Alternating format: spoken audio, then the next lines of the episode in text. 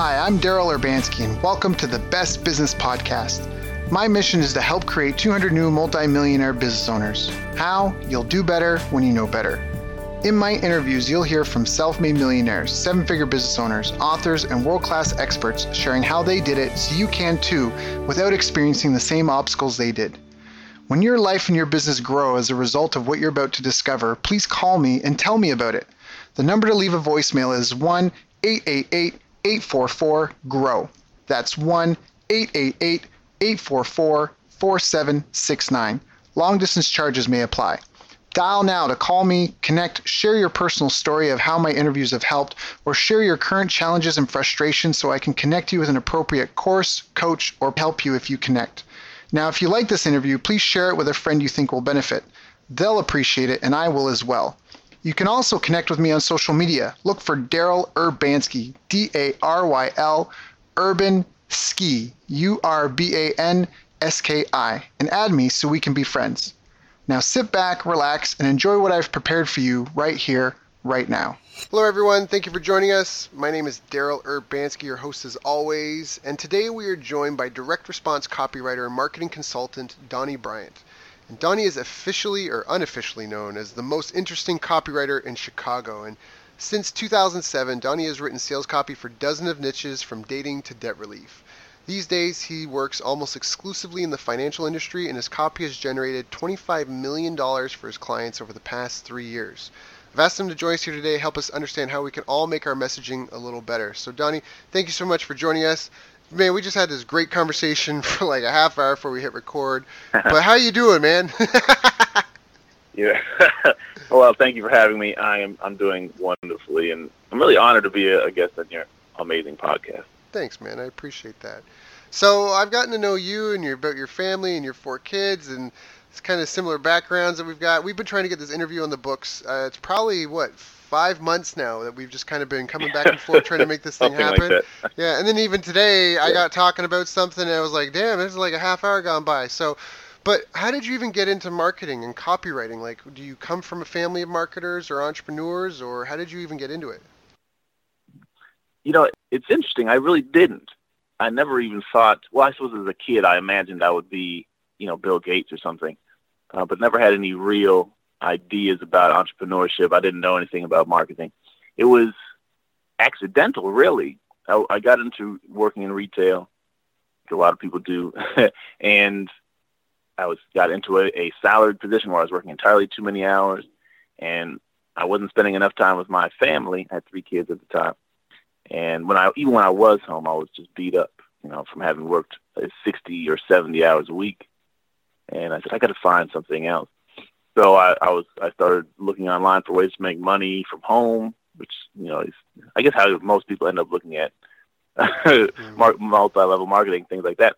Uh, I I happened to stumble across copywriting, and, and instantly knew you know this is something that I I would be interested in. I kind of always loved writing, but never never thought I could really make money from it. So it it happened providentially, I'd say, and and just kind of went from there. But no, I, I don't have a, a background like that at, at all. So then, how? What were some of the challenges in your business career, and how did you overcome them? Getting to, I mean, there's it's a it's a long road to go from picking up a book on how to write copy that converts or sell, you know, how to write words that sell, to doing, you know, 25 million in sales. So, what were some of the biggest challenges and milestones on that journey?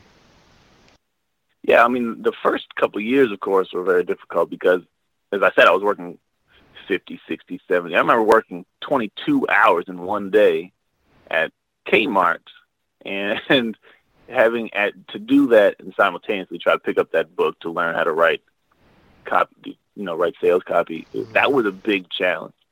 And but but I I really at that point, like I said, I knew that I needed to get away from that you know soul sucking situation of of working that that long and being away from my family.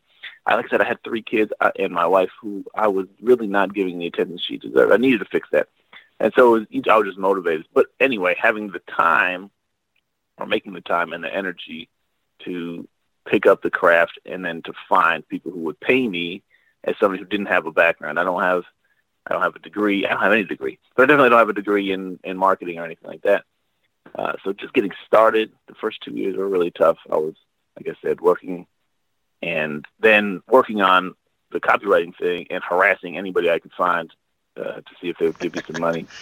Uh, and and then that so that was a big challenge. After after we, we started getting some momentum, it was about two years in. It was just it started going pretty well.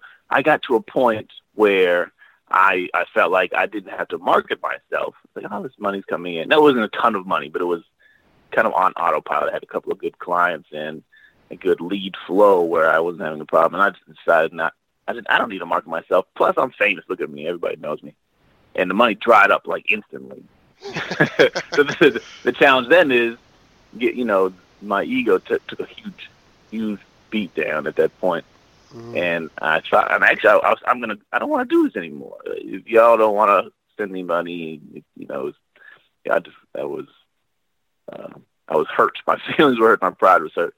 And getting back into into the swing of things. So that was another challenge that I had, realizing that even when you think you've got something going, you've got to keep promoting yourself. You got to mm-hmm. keep getting in front of the right people and providing value in such a way that uh, you know you've always got uh, you know leads coming in. I always got potential leads uh, that you could turn into actual yeah, paying clients. Deal flow, deal flow. I've I had that problem too. Yes. Just you get cocky, you get arrogant, and all of a sudden things dry up, and you realize your pipeline is empty. And oh oh crap, what did I do? Yeah, it's right. I didn't even have a pipe really. it wasn't just dry. There was no pipe. Uh, you know, I, I realized looking back, you know, it was, it was really, you know, I had, like I said, a couple of clients, and then like inquiries coming in, but I, you know, it wasn't any systematic thing. I didn't have any go-to methods that I knew I, if I go out here and do X, Y, and Z, I will have leads. It was it was all happenstance. It was, it was you know, wasn't just a dry pipe. I just didn't have a pipe at all. So how'd you overcome it? What happened? I went back to grinding. I think I don't I don't remember exactly what I did. I remember I stopped. I said I'm not doing this anymore. I actually spent some time working in a warehouse. I think I don't want to even do this. My, like I said, my pride was hurt so badly, and it was probably two months. It was probably two months, when, and then I I started itching. I said this is really not for me. I and I and I went back to content creation. Like I said, I was, I was writing on my blog, and then starting to get go back out and reach out to create content for other people, which was has been traditionally one of my best methods for getting clients. When I figured that out, you know, it really helped. But you know, getting out there in front of the people who could hire me, and, and eventually it started picking back up. Hmm. So you know, it was just a, a grind. Again, I didn't have a system in place then either, but it was just you know, let, let me hustle, hustle mm-hmm. until things things get back. I guess it was because I when I when you know how I got where I was was hustling. That's how I got back where I where I was was mm. through hustling. Right. So is that was that what not you would, smart necessarily? well, no, no, it's no, but it works. I mean, that's it's if it works, that's smart. But what would you recommend sure. to someone who's listening to this and maybe is either just starting out or is struggling like you were? Is there any tips or advice you'd have for them? Well, it, I guess there's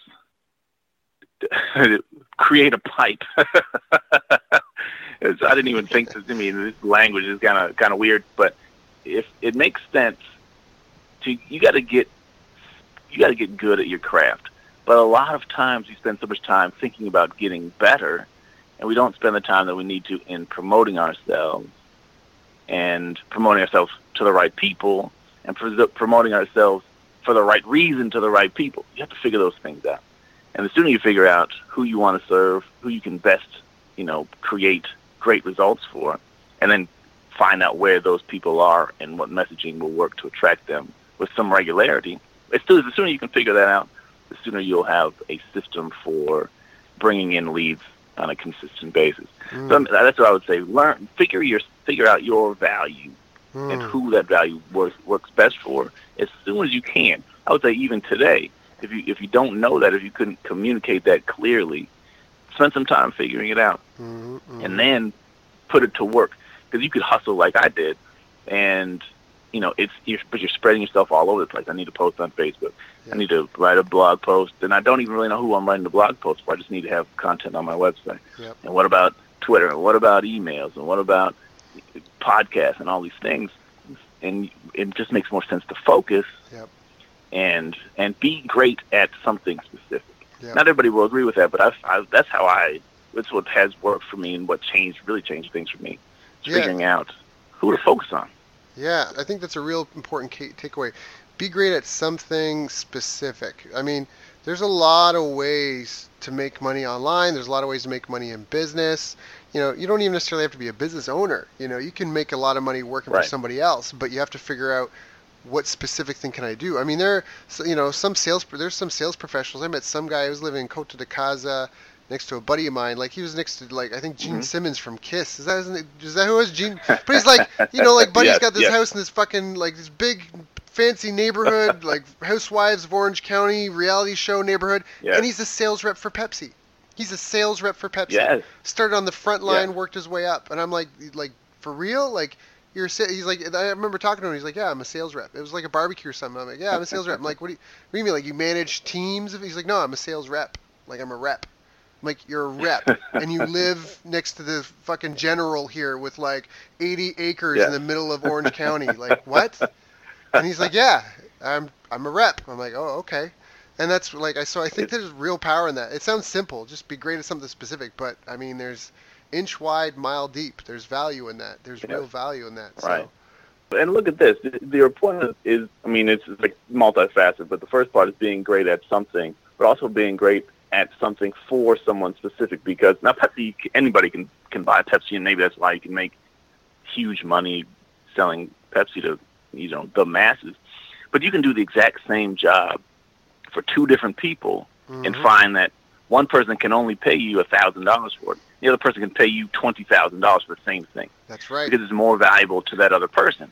So you got to find where your value matters and makes the most impact. Yeah. That way you can get paid and everyone's still happy. Yeah. You're not ripping somebody off because you paid, you charge somebody else twenty times more. Yeah. You just provide twenty times more value to that other person. It makes more sense for that person.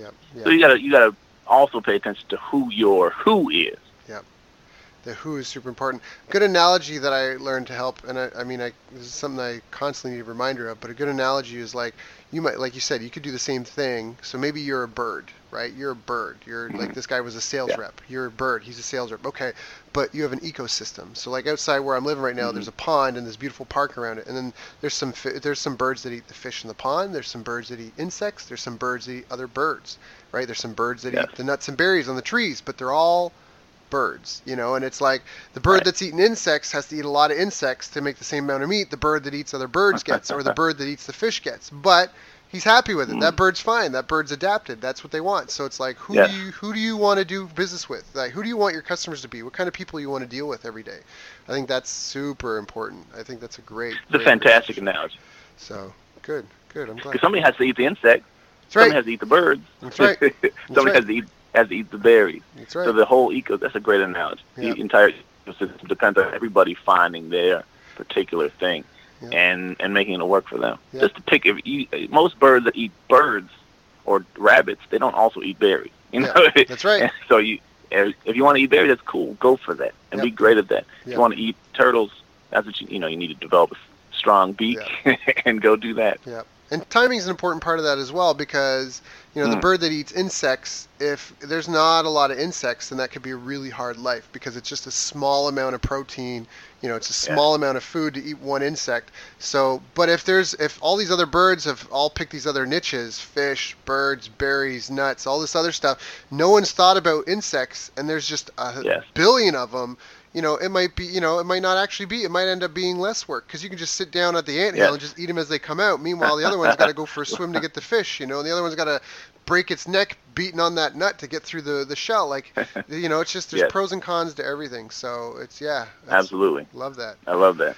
So what do you see now? Like, eh, all right, so you've kind of figured that out, figure out your pipeline, getting great at something specific for someone specific. I think that's fantastic. So you've kind of figured that out. You've kind of, now, what about in what have been some of the?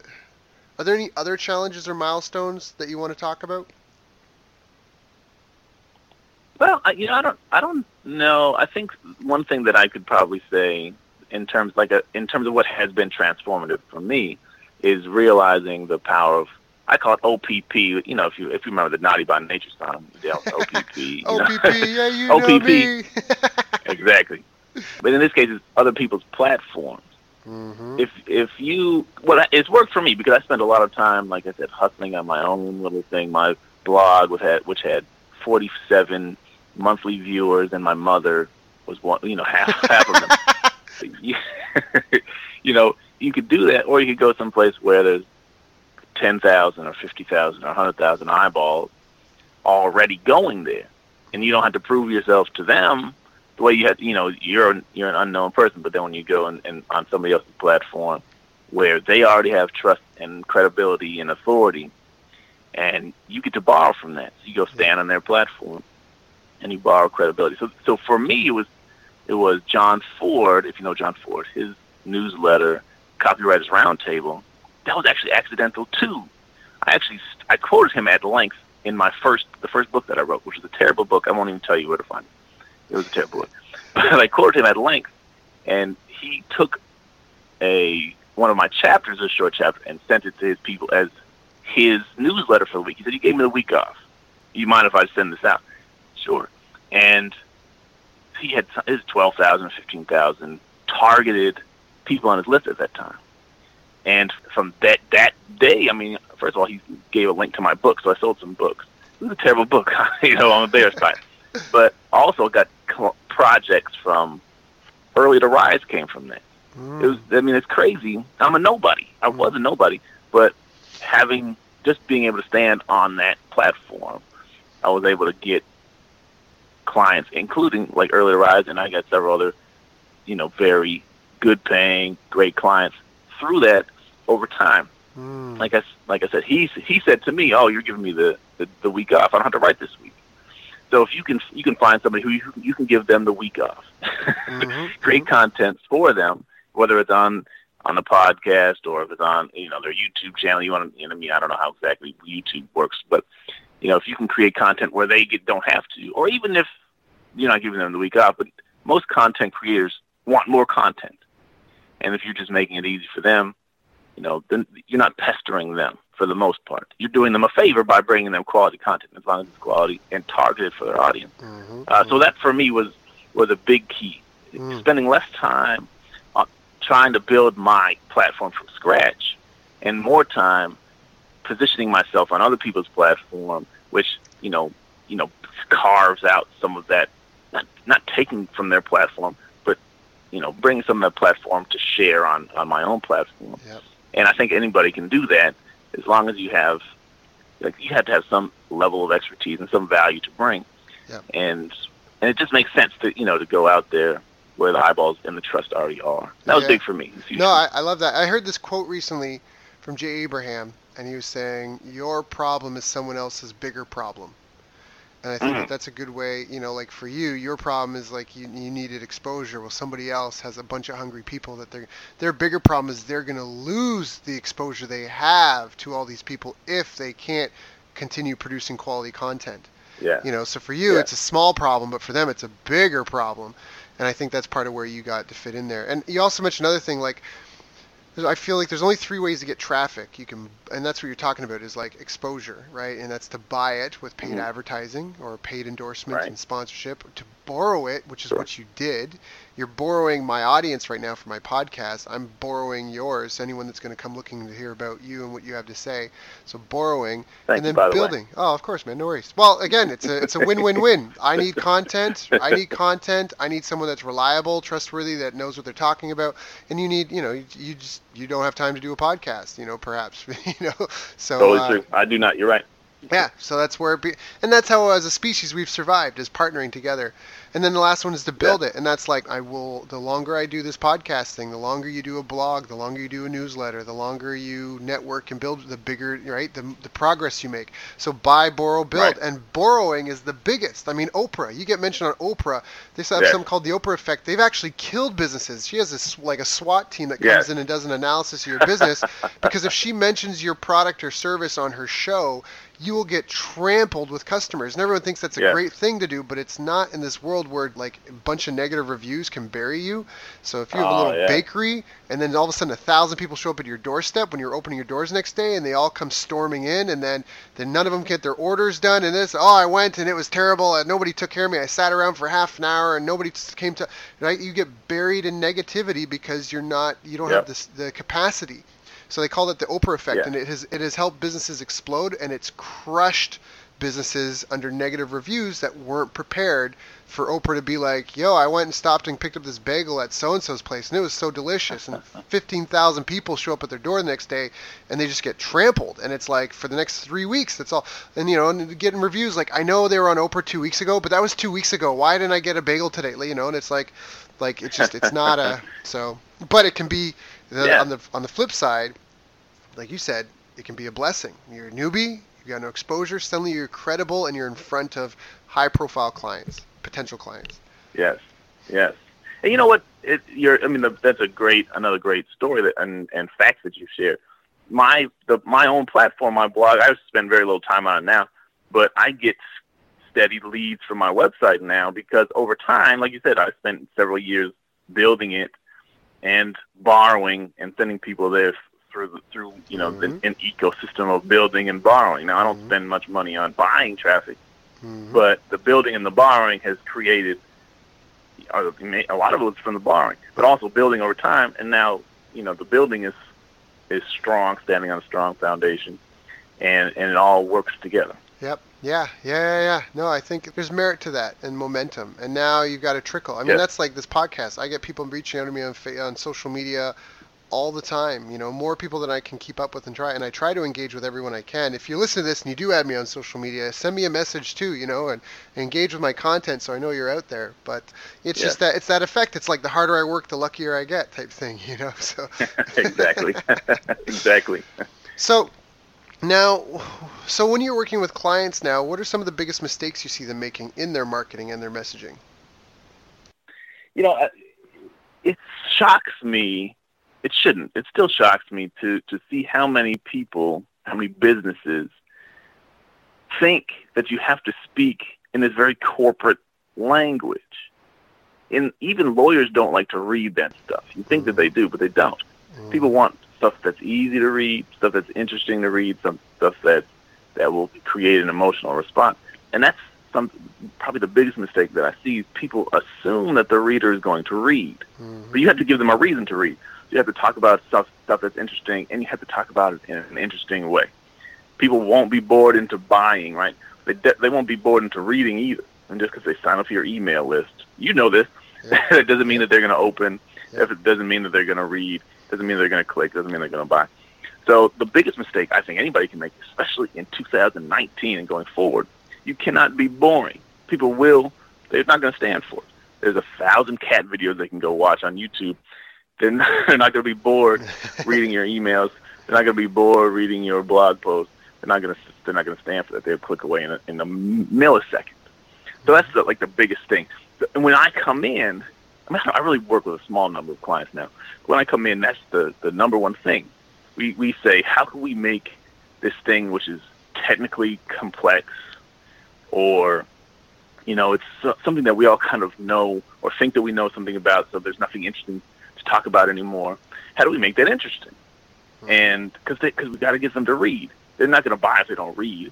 Mhm. So we have to make it interesting, and and and that's true for every business out there.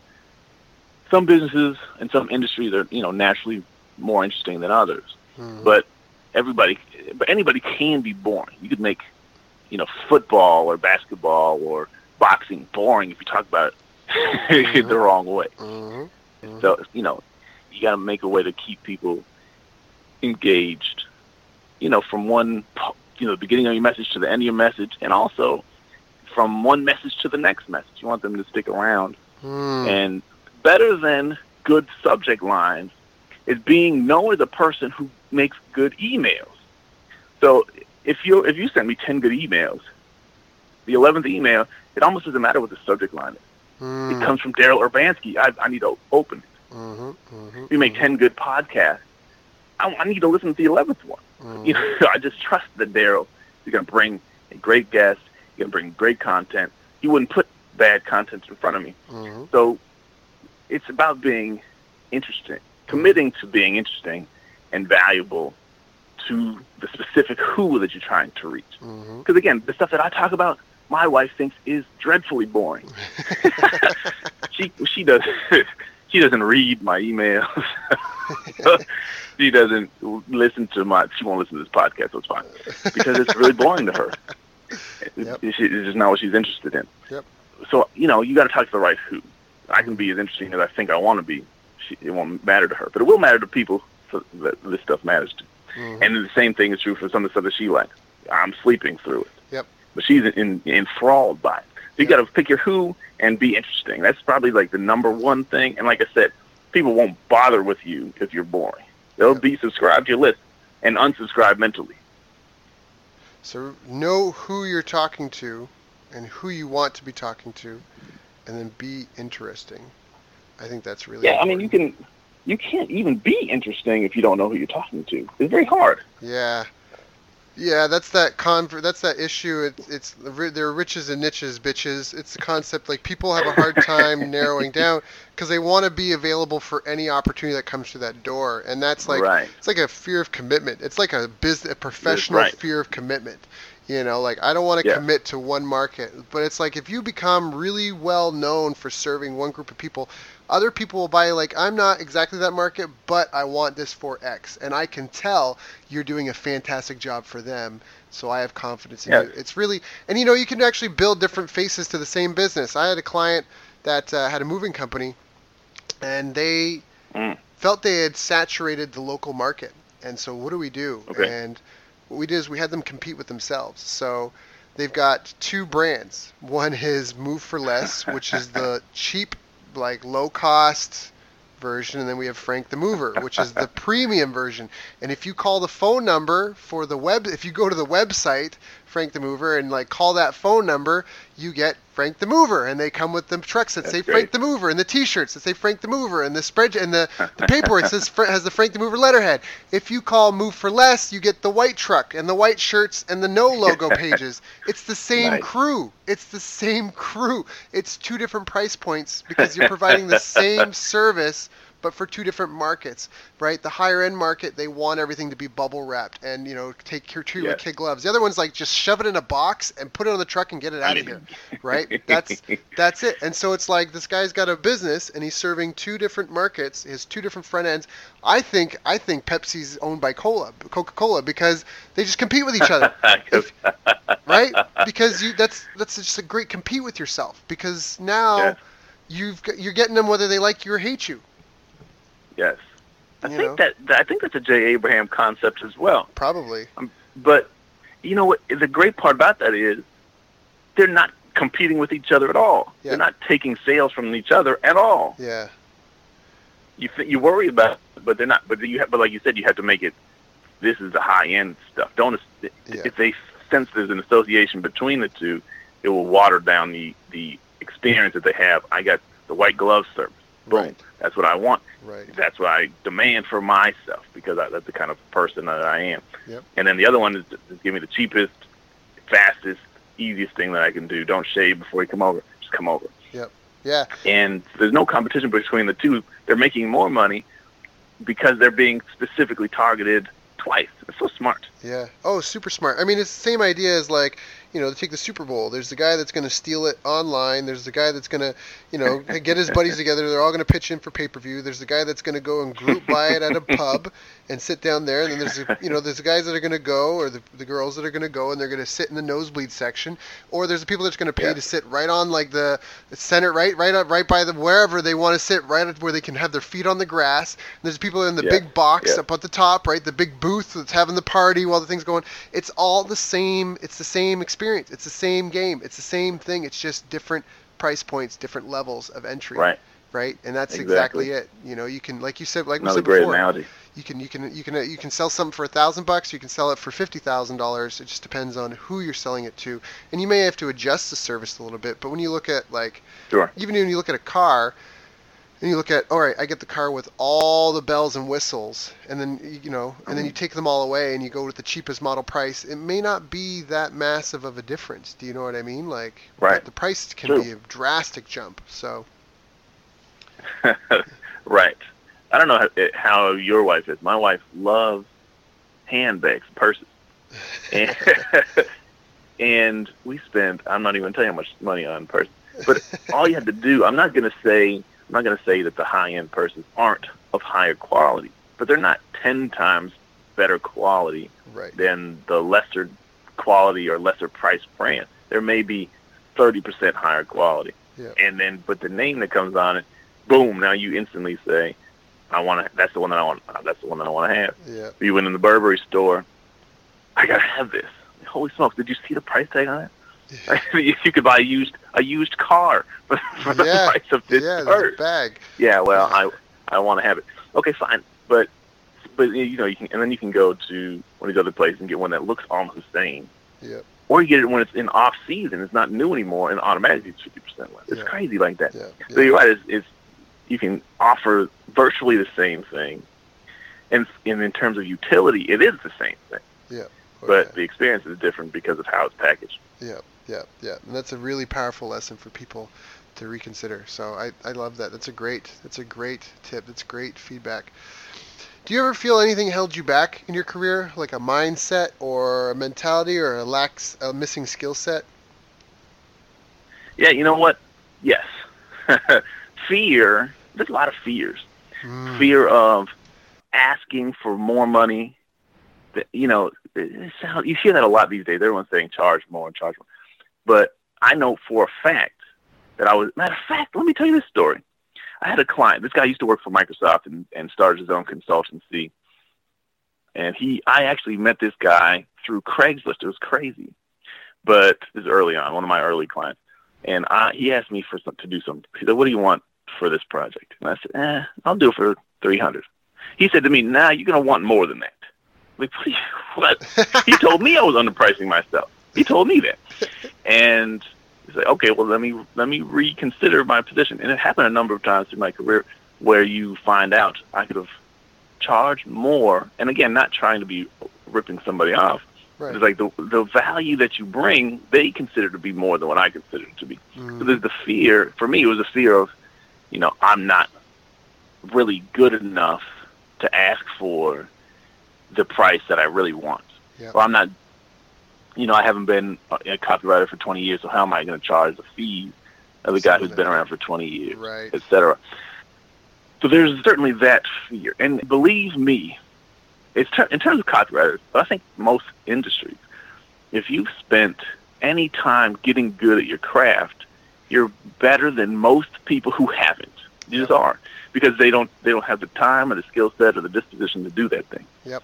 And so you can charge more than you think because, like you said, their bigger problem hurts more than you know. Yep. And you probably undervalue it because it comes easier to, to you, not to say it came easy, but it comes easier to, to you than it did to them or does to them. Yep. They don't know how to do whatever it is that you do. And if they're seeking you out at all, they got a pain that they need to solve or they got a promise they need to claim, and you're the key to doing that. Yep. So you probably you're probably charged more than you think. I know this is true for me. Like I said, I had at two specific times, or two different times in my career. Like I said, the one guy who said you're going to want more than that, and another person who I quoted a price, and then she said to me, "You're firm on that price, right?" Yeah, I'm I'm good with that. And she said, "Just so you know, I would have paid you three times, three times more than what you asked for." Yeah, yeah, yeah. And she did that to me as a, as a teachable moment. She said it to me, just you got to ask more questions Yeah. to find out how bad this hurts for me. And I would have gladly paid you Mm. three times as much. Mm, I like that. You should She have said, asked but we- more but you are right. questions. It's so true. We also are scared to ask questions, right? Yeah. We don't, we don't want to feel like we don't want to seem like we don't know something, or we don't want to feel like if I ask this question, they're going to feel like I'm trying to manipulate them, or they're going to feel like who you know you we don't know. I know it's true for me. I like to speak, feel like the smartest person in the room. Yep. I just I mean it's a bad thing, but so so but you had to learn. You ask the questions. You know, I'm not trying to manipulate you. I'm not trying to ask leading questions to send you to a particular conclusion. But I need to know. Yep. I need to know how bad it hurts for you so I can, you know, fix it right. But I also need to know so I can do the job the way that it needs to be done. Mm, And if I don't know, then you know, it just makes more sense to ask. So you know, you do need to ask those questions Yeah. and probe to find out what's really underneath all of, you know, maybe questions that are not or issues that are not brought up. You won't find out unless you ask. And a lot of times, this is true for copywriters, but it's probably true in a lot of areas. They don't. Maybe the client doesn't even know what the problem is. Yep. They don't. They think they know, but they don't know. They don't know. And if you don't ask some questions, some strategic questions, you may never, or you may not un- uncover what the problem is until you've wasted a bunch of time, wasted a bunch of money, or did a whole bunch of underperforming things. Yeah. So anyway. Prescription prescription without diag no, but prescription without diagnosis is malpractice in medicine. I like Doc- A doctor will lose their license if they just if you show up, they're like, "Hey, nice to see you, Donnie. Man, you got to get these pills. They're the best thing since sliced bread." You're like, "Whoa, whoa, whoa, whoa!" but what are they for? What are they gonna do for me? Do I really need them? Like these are just basic Yeah. questions, and that's the doctor will lose their license and possibly even go to jail for prescribing Mm. things they didn't diagnose. And I think it's the same, like you said. Wow. You got to talk to them. Right? We got to prescribe. What's your pain? Why is it? How long? What else have you tried? Where does it hurt? You know, like turn your head and cough. Like you know, like all that Yeah. sort of thing. So I think that's really, really It's powerful. true. Now, I've had it happen a few times where customers would say, "I need a new landing page. I need a new sales page." Well, the question, you, the first question you need to ask is not necessarily. I mean, you look at the sales page, maybe you can tell it's terrible, but I mean, what's the traffic source and how are you driving traffic to this page? So they don't even know to ask that question or to Mhm. think to consider if I'm getting traffic from X source. There's a reason why they don't convert on on this you know, I'm getting from Vegan Weekly, and I'm trying to sell Omaha steak. There's a reason they're not converting over here. There's a reason, and and also the the, the ad creative that drives them there. If you're saying, hey, this does X, and then your sales page says, here's how you get Y, there's a disconnect, and that's why you're losing them. So you, if you didn't ask that question, you'll recreate a sales page and still suck. Hmm hmm because you didn't you never went you never dug deep to find out what the real problem was. And the client doesn't know. They don't even know that they don't know. It's not their fault. But that's you know in my business it's my job to know at least know to ask. Yep. and to dig in and find those things. So, what's a typical process that you go through? Like when you're working with someone and they're like, "All right, all right, Donna, I need your help because I got this thing and we need to move more. We need to move more volume of it. We need to make more sales. We need to, you know, blah blah blah." Is mm-hmm. there a process that you walk through with people, and what are, if so, what are the steps? you know it's a great question I, like i said i work with very few clients just because I, I like to give high level of service to the people that i do and it's like they're renting space in my brain there's only so much space up there Yep. I, can't, I can't divide it up 10 ways and deliver the same quality as i would with three so you know Right. so i right. work with less And but it's it really I, i'm sorry go ahead no, no, go, go, go. Sorry, sorry. It's your interview. well my, i want to make sure i'm answering the questions that are hot on your mind Yeah, no, all good. I, I was just gonna. No, I think I even forgot what I was gonna say. But just oh, I was also gonna say you have to get to know their like it's writing copy is not something you can just do with it. Like we already said, there research is a part of it. So part of why Yeah. I guess you work with a few clients is because you have to get intimately involved in their business and know right like yeah yeah. So Yeah. that's all. Yeah, that's, I mean, that's exactly right. I often say research, in my world, research separates the men from the boys, which Mm. sounds like a chauvinistic thing to say. No, it's- it separates legit. the pros from the amateurs. It's legit. it separates the girls from the women.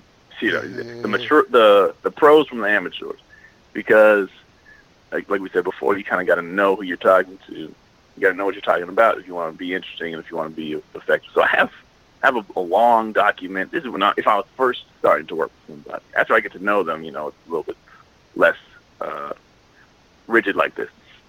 But there's five, six pages, something like this, with just questions about who their audience is, uh, you know, demographically, but more importantly, I need to know what are their dreams and their desires, if you know, to the best of your knowledge. What are their pains and their problems? What are their fears and their frustrations? What are those things? And if you don't know those things, we need to find out. But we can probably find out if you got testimonials and you got reviews and you got past marketing collateral that worked or didn't work. You can figure some of those things out. We can get people on the phone and ask. Yep. But you want to know that stuff. You want to know, like I said, what has worked in the past, what hasn't worked in the past. What other people in your industry are doing that seems to be working or is not working. from what you can tell, what kind of trends are going on. And that's all before you even talk about, before you even look at what is it you're selling. mm. You know, we're gonna we're gonna dig in to find out the details and the special things, the unique uh, value that you have in your product. But it's actually less important than who your who is, mm-hmm. Because we, you know, they're gonna read. The only thing they care about is themselves, rightly so. But nobody's gonna read an article or a sales letter or whatever about a product unless they know or believe or hope at least that it pertains to the specific pain, problem, fear, frustration that they have. Yep. I'm frustrated because I can't lose weight. And actually, it's true. Unlike you, I don't have six pack abs. so this is a frustration for me. How do I get rid of this? These uh, love handles here that developing in my mid thirties. Like, where do they come from? How did this happen? You know. So okay, now I can go and read a sales letter about how to get rid of love handles, and I'm interested. If you, if you know, but I, but you need to know that I, that that matters to me, and it makes all the difference in the world in terms of results. Yep. You know, if you know, okay, he's worried about love handles, he's not worried about, you know, hair loss or yep. whatever. You know, he's not worried about necessarily building up his biceps, which actually could use some more too. but I'm more concerned about my my, my love handles, my spare tire. Mm. And mm. so that knowing that language, the words that they would use to describe the problem themselves, yep if you can find that out, talk to them in their own language. Uh, then you're then you're cooking with gas. So so my process is just like that. You ask a bunch of questions, do a bunch of research, and kind of find out what's going on, and then usually we, we start testing things, make hypotheses about what will work, and we try some things. Mm. Depending on what the you know scenario is, you know, we might try changing emails, we might try changing ad creative, we might try you need a new sales letter, you need a new video, you might need an entirely different offer. Yep. Uh, you know, as you know, the offer is huge. Offer is huge. Because you can have everything right. You can have everything right, right, and the offer is wrong, and you mess up. Is that? Trying to think of what it was. What's that direct response formula? It's like list. Is it list, offer, copy? Is that what it is? It's like it's. Yeah. It's like yeah, I think it's like four. Brian Kurtz was saying he 40, 40, 20. That's right. And he says it's 41, 39, 20 is where he says it's 41% list because of the who. The who is so important. You know, it's 40, 40, yes. 20, but it's 41% list who you're talking to yes. and understanding yes. them. And then it's 39% the offer, what you're offering them. And then it's the 20% is the copy and making sure that you're delivering it well you know, and, and like yes. you said, and that it's easy to consume, and that it's an interesting story, and it, you know, all that sort of stuff. So um, it's highly targeted. And Denny Hatch, who's who's kind of like, he used to write a lot. He kind of retired, I guess. He said in the digital age, the numbers are skewed even more towards list. I think he said it was like sixty percent lift. mm. and and so what is that? Sixty and thirty percent the offer, which I don't know, but thirty percent offer and ten percent the creative. Mm-hmm. And then you got to divide the creative between the copy and the design. But you know, if you believe me, the ten percent matters a lot. Yep. But if you're talking to the wrong person, it's you know you're you're wasting your bullets. Yeah, no copy copy can double quadruple sales. So that's I mean each of these are, oh, yeah. are exponential leverage factors. But the idea is that if Absolutely. you're you could be the world's best chef and you could be offering your greatest dish ever, but if you're offering it to people who have just walked out of an all you can eat buffet, I mean, it's, you're just you're shooting yourself in the foot before you even get started. So yeah. the who is so important.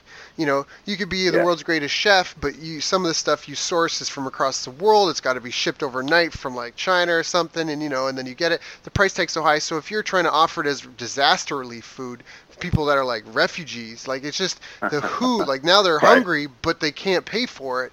You know, you're you've got the wrong right. offer, and that's that's kind of where this is like a it's like a matrix that you've got to get these three things kind of lined up really well. And I think that that's something that people need to recognize as well that they haven't thought about that. If they're just being for everyone, then they you know you just yeah. really need to that part really really really matters. So that's fantastic. Yeah, it's a great point. Oh. And you know what? People, I think they they have an offer that they want to make, and so they kind of you know assume that to be the case, and they work yeah. around everything else. Yeah. And really, what you need to do is find out the offer that your audience wants, and then work everything else around that. Yeah, yeah, yeah, yeah, yeah, yeah, yeah, yeah. I mean, it's yeah, yeah. I mean, it's like your kids. You You got to give them what they want. You stick the Tell me about vegetables in the ice cream. you, sp- you put the medicine in the ice cream, right? What is that? A spoonful of sugar helps the medicine go down type thing, right? And that so true. that So sugar is what people want, and so you got to figure out where they're at, and you got to meet them where they're at, and know the language to say to help motivate them. I think that's powerful too. Absolutely. So where do you think the future of this is going? I mean, with technology today and borders dissolving and, and automation tools coming in place, do you think how is that going to affect the world of direct response and copywriting? You know, that's such an interesting question, and I I think I have some feelings. I've said publicly, I don't I don't know if anybody believes me, but increasing, you know, Billy Gene is marketing, yeah. Billy Gene's style marketing is going to be, I think, is going to become more and more dominant. Hmm. Not necessarily for any other reason than people. We're just saturated. You could say everyone's getting a thousand sales pitches a day. It's true, but really, it's like how many you have Netflix, you have Hulu, you have Roku, you have what you know, and you still find time to watch videos on Facebook and YouTube and on Instagram. How? I don't know. I have no clue. But we crave, we seek out entertainment, and it's just kind of how our brains are wired. At you know, at least for the part of the world Mhm. that above subsistence living, and probably even those people who are you know beneath that line, they're still craving for entertainment. entertainment, so I, I yeah. believe, I believe entertainment value has to be taken up another notch for most people. You know, I wrote an email, and my favorite subject line of all time. This is going to sound like patting my own back, but I wrote this subject line that homeless people need Netflix too. But here's the thing: it, it was based on a true story for my own family. Somebody with no place to live and a premium Netflix account. Yeah. Uh, it's more important for people, and I'm, and that's a bit of an exaggeration. Mhm. But and, and I wasn't It's selling real. anything in that email. It was just me connecting with my people. But you know, people are putting so much emphasis on entertainment that if we don't do that as marketers, we're going to be missing out. Mm, And I'm not saying you have to go get an Oompa Loompa suit like Billy Gene. I love that guy. but you know, I'm not saying you have to go that far. But you're probably going to have to come further out of your comfort zone, further out of what the industry, your industry normally does, and and get you know be more engaging uh, in terms of mhm, entertainment value, mm. and and that's how again how you keep people because people will go and look at Squatty Potty or or Poo Pourri. Yep. the Harmon Brothers are making making yeah. huge money, Yep. right? Because because people you go somebody will say, hey, go look at this commercial in, Yep. in history. Yep. Yep. when did that happen? Yep. Oh yeah, Dollar No Shave one Club. no one was saying Dollar Shave Yes. Club was like that. It was just it was sensational. That comes to the old formula AIDA: attention, interest, desire, action. You got to get their attention first. You got to get them interested, and then you create the desire or describe why it's so good, and then you get them to act. And so those first two, Right. it sounds like sounds like what you're saying is those first two are more and more and more being being dependent on the entertainment factor. That the getting their Yeah. attention and getting their initial interest, the lead in to the sales letter, so to speak, is is entertainment based. yes. And when I say entertainment, some people get confused. I don't necessarily mean telling jokes or being crass, but it just has to be. You know, we love Law and Order or whatever TV show. That's entertainment, even though it's not funny at all. Yep. I used to, like used to binge watch Criminal Minds, which actually makes you super paranoid. You, you don't want to go outside anymore. Everyone is potentially a serial killer. But it's entertainment because it it kind of pulls you into another world. I'm thinking about scenarios as if I'm in them, Yep. and your marketing can actually do that too if you do it right. Yep. And So I think this you know, comes back to needing to know your who because if you know that Yes. they're interested, if they watch Criminal Minds, then you know what is quality for that audience. Like you can take a look. Like America's Got Talent is a great sh- example of a show Yes. that we can watch it. We can see entertaining acts and and poorly put together acts, but who's who's that America's Got Talent for your for your for the majority of your potential customer base? You know, Yeah. what do they find? Because it's we're not all the same, right? We're not all the same. There's Right. different strokes, different folks. Some people have the strangest humor. Some people love slapstick humor, like old comedy. Some Yeah. people, you know, some people love dressing up in medieval suits and f- duking it out in a field Yeah. with their friend, like reenacting old battles. You know, like things like that. Totally. Like you know, but that's that's the, what are they into? What do they find entertaining? You know, you find that out. I think that's I think that's a great think it's a great message to leave with people to help them Yeah, try to I figure out that- that, to connect with that. So That's that, and and you you are seeing more of it, but just realize you're not excluded. Not you, but you know, you're not. Your industry isn't excluded. Your business isn't excluded from this trend. People Yeah. are moving toward. Yeah, yeah, yeah. yeah. The principles remain. The, the, the tactics will change Absolutely. frequently. The strategies change sometime, but the principles remain the same. And so everything we talked about in this is, I mean, it's high powered. We've talked about targeting your who, what you need to know about them, you know, building relationships, keeping your pipeline full, how to make sure that you know that you're you've you've dug a well before you're thirsty, so to speak. Yes. One of the most high Yes. impact things is using other people's platforms. That who's already put all your customers together in one room and is willing hmm. to negotiate with you for terms to access them. You know, so you don't have to build them one at a time. You can go get them all at once. So I think that that's excellent. We talked about in our marketing communication how to speak plainly and that they have to have a reason to read and that we can't be boring. That our marketing needs to be simple, interesting, and fun. You know, and so we've talked about some really important things here. Is there anything I didn't ask you that I should have asked you? You know, I don't. I don't. I can't think of anything. Yeah, all good. I can't think of anything. Oh, good. Donnie, if someone is interested in contacting you and seeing if they could become one of your kind of elite private network of, of very few clients, how do they get in touch? What's that process look like when you get started? Well, yeah, yeah, yeah, you can go to my website now. Like I said, I really don't work on it often. My most recent post is from I don't know if it's from this year or last year, but you, Donnie-Bryant.com, and there's a contact form on there someplace. So you could you can always just if you send me you you go on there and, and fill it out, and you can just tell me what what you got going on. And regardless of anything, I will make time to get back to you and, and tell you uh, what's going on. And a lot of times, you know, I try to be give value, even if we can't work together. I'll give you some thoughts about, you know, if, if you tell me your situation, I might be able to, to offer a piece of advice or two. Happy to do that, especially for your people. Uh, happy to do that. The other thing is, if you're on that website, donnie-bryant.com, uh, you can sign up for my newsletter, which actually doesn't help you hire me, but it is where you, I, the only place really that the public can get my freshest thoughts and craziest rants, you know, on marketing and persuasion and and whatever. Yeah, that's that's probably the best way to do it. Got it. Of course, you can respond to that email, and I'll get that message. Cool. So go to Donnie D O N N I E hyphen B R Y A N T dot com, Donnie hyphen Bryant dot com. Check out what he's got. Definitely get in touch. Clearly, he knows uh, he knows what's important, and it's it's really about the fundamentals and applying this consistently and digging through the details and the weeds. Devil's in the details. If you didn't catch all this, if you didn't take notes, you may want to listen to this interview again.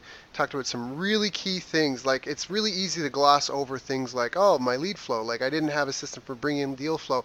I'm telling you, Yeah. you will feel the pain if that's like, like oh, whatever. That's not a big deal, huh? No, that's a big deal. It doesn't matter if you're a new company, if you're just getting started. Doesn't matter if you're kind of mature. I mean, that's almost where it's more dangerous because you're likely to become Yes. complacent because you've been or it hasn't been a problem for 10 years and now it is a problem like fundamentals are fundamental for a reason so highly recommend you get in touch with him he's definitely a man of fundamentals donnie appreciate you i know you got a family you got a list you got a whole lot of other things places you could be put, giving your attention so thank you for coming and helping share with my audience so we can all do a little bit better It's my pleasure. Let me say one more thing, just to tie in what you were saying before. Sure. One of my clients, I can't tell you who he is, but the year before last did seven hundred thousand dollars. We really changed. For the most part, it was one thing that we changed, one piece of his marketing, and everything else is basically the same. And in last year, did two million dollars. And Wow. it's just getting getting the copyright at a key leverage point can, like in that case, triple your business Yep. with not a lot of other effort. Yep. So please don't don't gloss over the importance of getting your messaging and your who dialed in really close. Mm, Mm, mm, so well said. Thank you, Donnie. It's an honor and a pleasure, and I look forward to a follow up interview with you sometime, maybe later this week. hey. year. You've reached the end of our interview. Now, first, let me thank you for listening. I appreciate and respect you more than you'll ever know. And now I'd like to ask you a couple of questions. First, what three lessons did you just learn? What three aha moments just jumped out at you? Second, what can you implement for yourself and your business in the next 24 hours? Third, what can you give to someone else to help you with or give to them to just do it for you? Whatever it is, remember taking action is the secret sauce to results. Now, if you think this interview would be helpful for a friend, please give them a link to it. It'll help them and it'll help me too. I'd also like to invite you to help me find out more about the challenges you're facing, your dreams, your goals, and how I can help you overcome what's holding you back. We both do better when we know better, and your success is my success. So please reach out and interact. You can visit our website, bestbusinesscoach.ca for Canada or California, where I'm from and where I'm living. You're welcome to also try out one of our paid programs. You can find us on YouTube, Facebook, and pretty much every other social media channel you can think of. You should also subscribe to the podcast, and if you're enjoying them, please leave us a nice review. It really helps. That's all for now. Once again, thank you. Take care of yourself and remember the world needs the best business you can build and I believe in you.